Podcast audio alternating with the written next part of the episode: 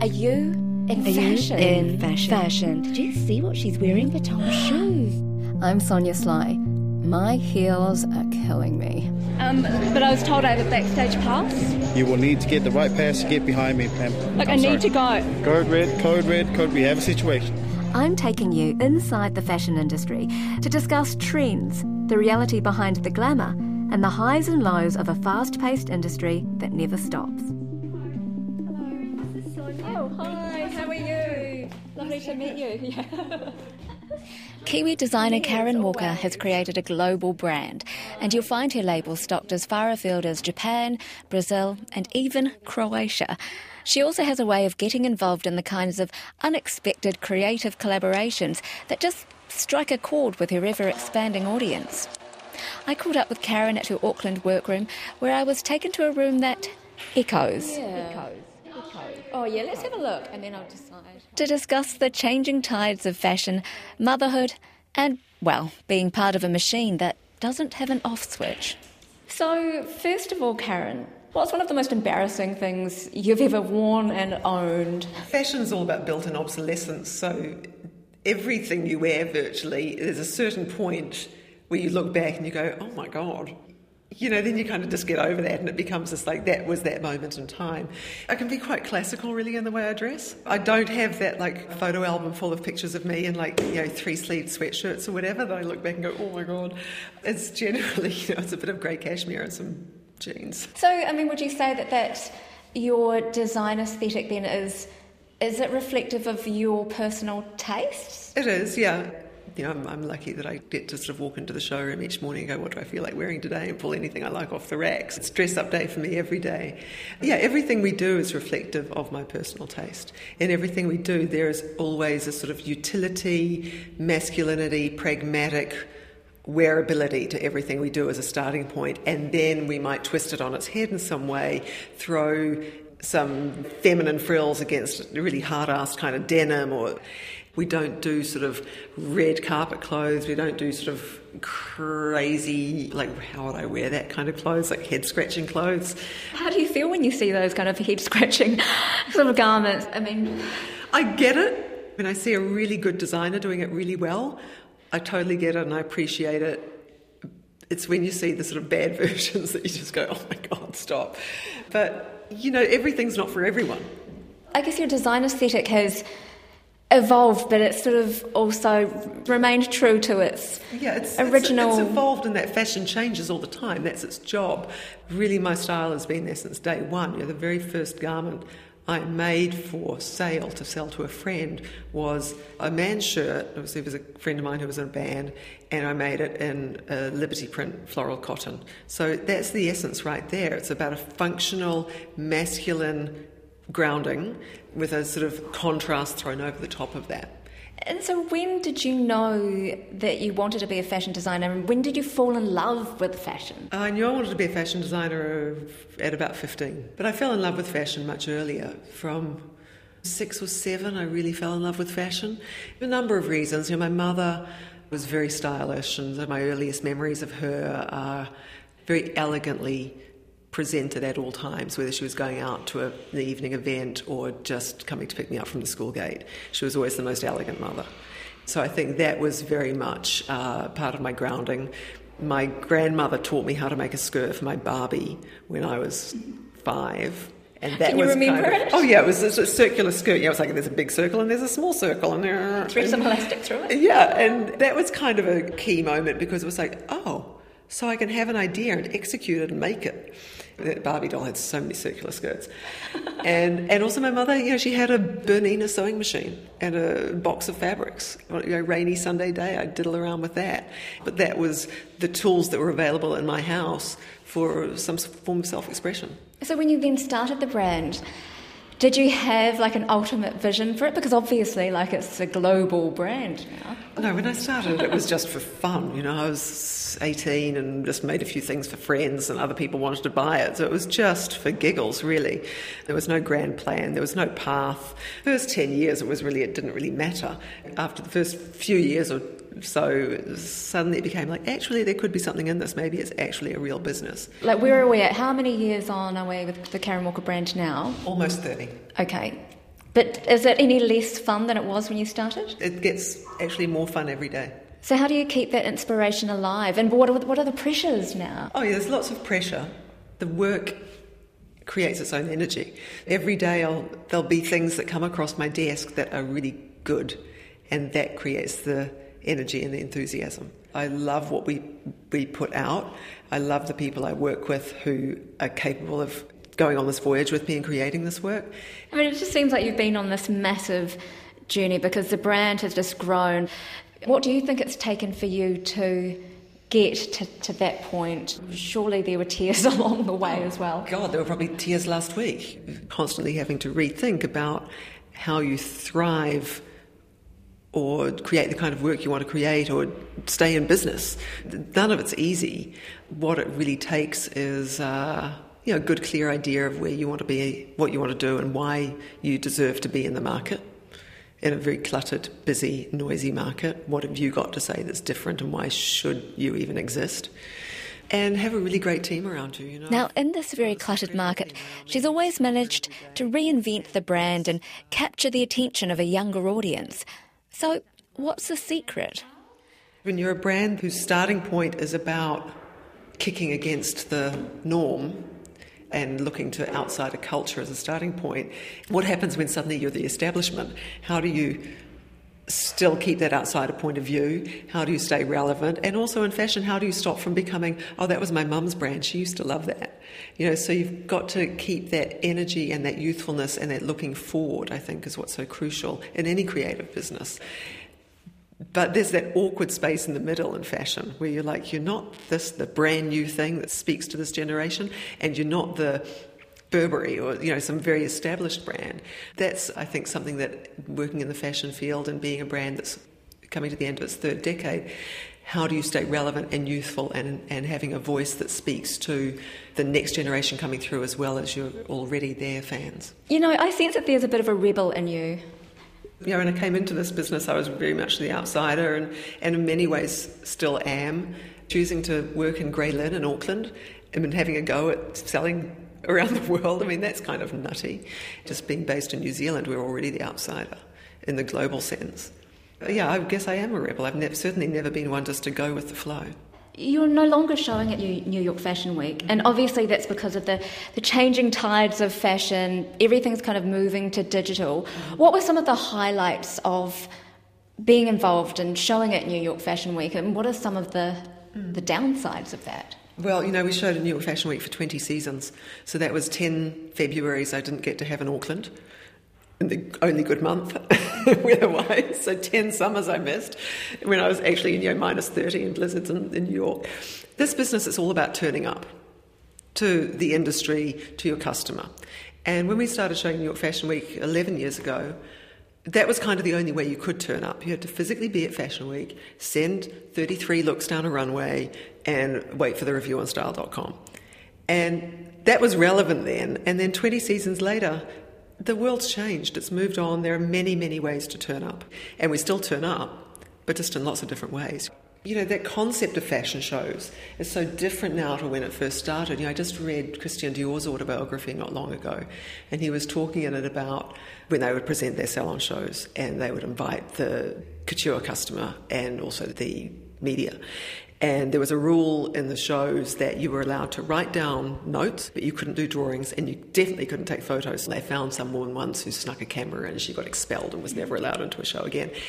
I read that around about the time we stopped showing in New York, and it was so interesting because it just really brought home for me that that paradigm of a fashion show six months before the clothes are going to be worn by the consumer was really built around that model of it's secret. The consumer doesn't see the product until it's actually in the stores or ready to be delivered into their hands. And the model of fashion shows now, you know, I, look at our fashion shows, there'd be like 500 people in the audience, and every single one of them with a camera, and the looks would be out on Instagram before the last girl was even off the runway. Are you frustrated by that? Well, it just doesn't really work anymore because what it means is that you're presenting your ideas to your end consumer and they're seeing it. It's not just the industry anymore, it's the end consumer who sees it. And then you're saying to them, look at it and love it and be excited about it. Now forget about it because you can't have it for six months. Or just think about it for six months yeah. and then hold on to it. but people don't do that. They want it now or they'll forget about it. So, as a marketing tool, it's flawed. It's sort of broken as a marketing tool in today's environment. When the reviews would come out, were you ever concerned, like every time after a fashion show? Yeah, at the beginning, very much so, because the reviews were so important then. We've never had a bad review, you know, at Style.com or Vogue or Business of Fashion. They've always been great. What was happening towards the end of that 20 seasons was you know, at the beginning, I would wake up at 2 a.m. and check style.com, and then wake up at 3 a.m. and check style.com, wake up at 4 a.m., and if it wasn't up by 5 a.m., and just be sick. And by the end of it, it was like the next day, I'd be like, oh, did you read the review? Oh, no, I haven't read the review yet. Oh, I'll have, a, I'll have a look. And, you know, you realize that actually it's nice, it's important, but it's only one element of what's important. But it's like there's so many other ways that the industry and the consumer's point of view comes out to you. Which can be good and bad, can't it? Like if you've got just the average, you know, spectator, you know, person with a blog yeah. Writing mm. about your work. I mean, are you more affected by that than by, you know, a fashion reviewer? Yeah, you know what? It is just as important. It's about how far that message reaches, you know, what it means to your customer. So some are important and some are not important. But what you have to remember now is that there's no sort of all controlling one or two publications.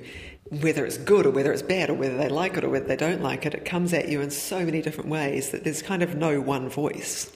Fashion has you know, had the same sort of democratization as music when it went digital. The power is actually now more in the consumer's hands than the media or the designers. It's the consumer that gets to say whether something's good or not. And that's changed dramatically too now with people shifting towards being you know very conscious about what they consume and you know with a move towards sustainability and ethical clothing what pressures does that put on a brand like yours that is really established no different to what it always has been the work has to be really great otherwise why bother consumers, me included, I guess some people just shop because they're addicted to shopping or they love them, whatever. But I think many consumers, they only want it if it's really great. Otherwise, it's just more stuff cluttering up my life and ending up in a landfill in 10 years' time, you know. So, why would I want that? I think it's more and more about quality quality of the ideas, quality of the make. What's the feeling that you get when you do see someone down the street wearing, a, you know, a Karen Walker piece? Oh, I love it, and I see it every day. That feeling's still not worn off. And sometimes I'll say hi, and sometimes I won't. Sometimes I'll leave them in peace, and sometimes I'll thank them. And you know, it just depends, you know, how I'm looking. but you know, that's still a thrill. I was saying to somebody the other day that I can't remember the first time that happened, and that that's quite careless of me to have allowed that memory to go because that would have been such an important moment. I can remember the first time I saw somebody wearing something of ours in New York or in Tokyo or in London, but I can't remember the first time ever it happened. I shouldn't have let that one go, but I still get a thrill out of that every day. Now, you're a mum. I'm not sure how old your daughter is now. She's nine. When you become a mum, you're a career woman, you know, it changes your life dramatically. Like, how, how did it change things for you? I shifted into less but better mode. I'm always pragmatic, uh, but I just became even more pragmatic and just like don't muck around with any nonsense and only do it if it's really worth doing. I kind of decluttered my life of tasks and projects. And do you love being a mum? Yeah, yeah. 99% of the time. and what challenges does it present, though, when you are juggling your time and you are spending time getting ready for New York Fashion Week? Oh, you know, I'm not the only person who's got a kid and a job. It's like, how do you make sure everybody gets the attention they require and deserve and you want to give them? You know, if it means that I'm not going to have Sunday with my daughter, then I generally don't do it. And I give her the attention that I think she deserves and requires and should have. Although sometimes she does still take my phone out of my hand and go, "Stop looking at your phone." But um, then that she does is because she wants it. right, right. Oh, okay, to do a few selfies. There is nothing that this designer can't do, and she's a force to be reckoned with but she still considers the brand. I've always thought of it as niche. We've never been a mass brand. We work on a global scale. We're in a thousand stores or something, but we're still very niche, still very, very, very small in the global sense. And yeah, that was a very focused decision, you know, when we first started working outside of New Zealand, that I knew that if we wanted to really make the kind of work that we loved and get a certain scale out of it so that we could live, that we would have to be global. I think of it just like we've got this very small campfire of people who we sit around and Sounds very cozy. It is super cozy, you know, it's really lovely. How do you feel, or what are your thoughts about whether New Zealand designers are moving to at the moment and where the fashion scene is at here?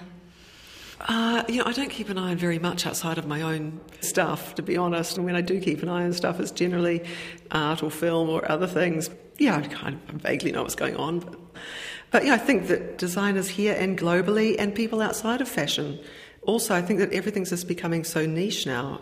I think that's a reaction to you know, globalization, you know, niche is the new mass, right? So when you've got the really big, mega global brands sort of absorbing that side of the market, if you're not that, you can't compete against that, so you've got to do it differently. I think that's why, you know, so much of what we see now that people are excited about and enjoying is very, very small not just fashion, everything. What would you like to see in the, happening in the fashion industry that isn't happening right now? Well, I think there's going to be a real reaction to the speed. You know, what's changed in fashion since I started in the business was everything's become very fast and very much a machine. And I think that that's quite exhausting for the people inside the machine and the people who are looking in from the outside. And so I think that there's going to be more and more of a shift away from that and into, you know, a calendar that suits you. Like Azzedine Alaïa just puts out things when he feels like it, like $20,000 dresses or whatever. But yeah, they're just so beautifully crafted that it sits so far outside of yeah, the mass market. But it's just about beautiful things that are incredibly well done and put out in a calendar that suits him. And I think that we're going to see more and more of that. And yeah, we've done a bit of that in our own way since we're no longer showing New York Fashion Week. It doesn't have to be two big seasons a year. Now we do four small seasons a year. So every three months, there's a little bit of newness coming out into the market, but it doesn't have to be vast. It's just about you know 50 small things four times a year, and I think that that's a much more interesting way to work and something that is more in tune with how people actually want to shop. And do you feel like you quite like a slight, incrementally kind of slower pace? Yeah, you know, it has allowed us to slow down a little bit. Like our, our timeline for creating product is quite long, so we don't like rush at the end. With our eyewear, for instance, it's about 18 to 24 month process of from starting the design to the product being on the shop floor. With jewellery, it can take 18 months to develop a product. With fragrance, our first fragrances, it took 24 months from start to getting it into the stores. I don't like rush. I like just being able to really give a product the time that it requires to do it well. Because over the years, you've also done quite a few collaborations, and so what have been some of the challenges that those have presented? Yeah, you know, our business is really built on collaborations and working with people. Yeah, I started this business because I couldn't find the kind of clothes I wanted that spoke to me. That's the same reason that we went into eyewear and into jewellery, paint, fragrance, etc. Because I felt that there wasn't a product in that area that spoke to me in an interesting way. So, yeah, when we started with fine jewellery 15 years ago, there was really nobody doing fine jewellery in a cool, everyday, wear it with your jeans and with a takeout coffee kind of approach. When we started in eyewear, there was nobody doing fun, big, cool, directional, oversized eyewear. It was all just quite generic with a logo down the temple. Then we started in paint, you know, it was all just like, here's a 500 colour paint chart. I'm just like, well, that's making my head explode. So what's it like for somebody who doesn't work in the area of colour every day? So, you know, let's do a 25 colour paint chart. So it was all about filling a gap that existed in my world.